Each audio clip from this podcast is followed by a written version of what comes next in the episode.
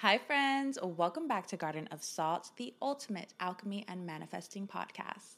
I'm your host, Lila Hayes, and today we're talking about why, as a cosmic being, you can never be desperate. The moment you start being desperate over anything, and we will be going over some examples, you enter into a state of lack and end up pushing away great opportunities. And the worst part about being in lack is that it will eventually multiply to the point where you will be left with nothing. Once you understand that you are the universe, it's your responsibility to maintain an abundant mindset. The mind is a beautiful thing, but one major flaw is that it's forgetful. So you have to constantly be reminding yourself that you are cosmic, you are divine, you are magnetic. You have to remind yourself that you are a god or a goddess. This is your world and your story. You are the author and the main character. Everything in life is a self fulfilling prophecy, which is why the law of assumption is so powerful. I mentioned previously in one of my episodes titled Stop Being Insecure, It's Making You Ugly, that being insecure, which is another form of desperation, only pushes everything away from you relationship partners, friends, and even jobs. Desperation is rooted in fear, lack, and anxiety. And most desperate energy is stemmed from our own thoughts and feelings that we made up in our own head. For example, someone might feel desperate to have a certain job because they don't have a job at all and now they're getting worried and stressed out about bills. Or maybe you have a job but you want a better one because you think it's going to fulfill you in some way, or that it's going to give you some nicer status and boost your ego. Whatever the reasons are, they come from stress, anxiety, lack, or a feeling of emptiness. You have to feel whole and complete right now. Why? Because you are a divine cosmic being. There is nothing to prove. You are already magnificent. You are already a miracle. So now that you've been reminded of how incredible it is that you're even alive, you have to calmly remind yourself that you have the power of God within you. And I want you to really sit with that and repeat it over and over until you realize just how amazing that is. We are so desensitized these days that sometimes it'll take a little work just to even realize the fact that we actually are a miracle. Sit still, be present, and repeat to yourself I am a divine being and I have the power of God within me. I am a divine being and I have the power of God within me. Once that really settles in and you're no longer feeling desperate, but instead feeling empowered, it's time to visualize what you want for your life. If you want a certain job, visualize yourself there already. Don't visualize getting the job or the process. You are at the end result. How are you feeling now that you're there? What are you wearing? Where are you going? Where are you shopping now? Are you shopping at new places? Are you dressing differently? Do you have a new car? What are all of the things that this version of you is now able to do? And is there anything that you can start doing right now that aligns with that reality? What can you start doing to prepare as if that job is already yours and you know it's on the way? Those are the things you need to start doing. You need to feel those things and prepare as if you know it's on the way. So remind yourself of your power, get calm and collected, get clear on what it is you actually want, feel as if it's already yours, that you already received it, and prepare.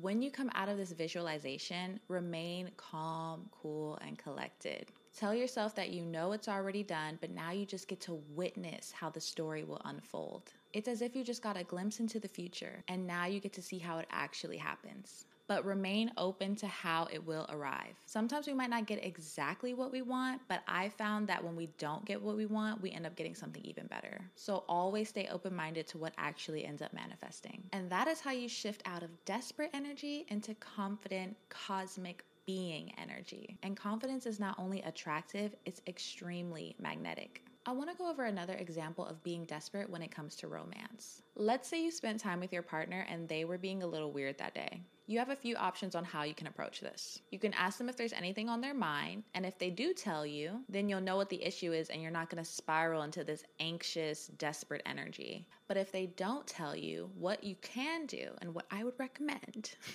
is you just brush it off, say okay, and go about your day. And in your mind, you are going to assume that whatever they're upset about is just something so small that's why they didn't feel it was worth mentioning. Maybe they just had a bad day at work, but they don't want to complain about work. So they're like, oh, nothing, let's just have a good day. And it has absolutely nothing to do with you.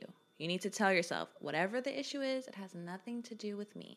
And also, it's very self centered to assume that just because your partner is upset, that it has something to do with you. Your partner has their own life as well, and not everything is about you. I know we want our partners to be totally in love, obsessed with us, but they do have their own lives, okay? and it can be such a turnoff when you make every situation about you, especially when you don't even know what's going on. Sometimes they really just don't want to talk about things and would rather get their mind off of it. So instead, you have to relax and just have fun. Get out of your head by reminding yourself you have no actual proof over what they're mad over, so why even make stuff up in the first place? And if you're going to think of anything, just assume it's something small and meaningless. This is why it's so important for you to learn your attachment style and try to fix it. Just because you're an anxious attachment style does not mean that's the end all be all. Remember, you are the author and main character. All it takes is having enough self awareness and ability to be able to pause and stop your brain from thinking the worst things. Instead, use the law of assumption to rewrite the narrative. If someone's not texting you back, just assume they're busy or maybe they're taking a nap.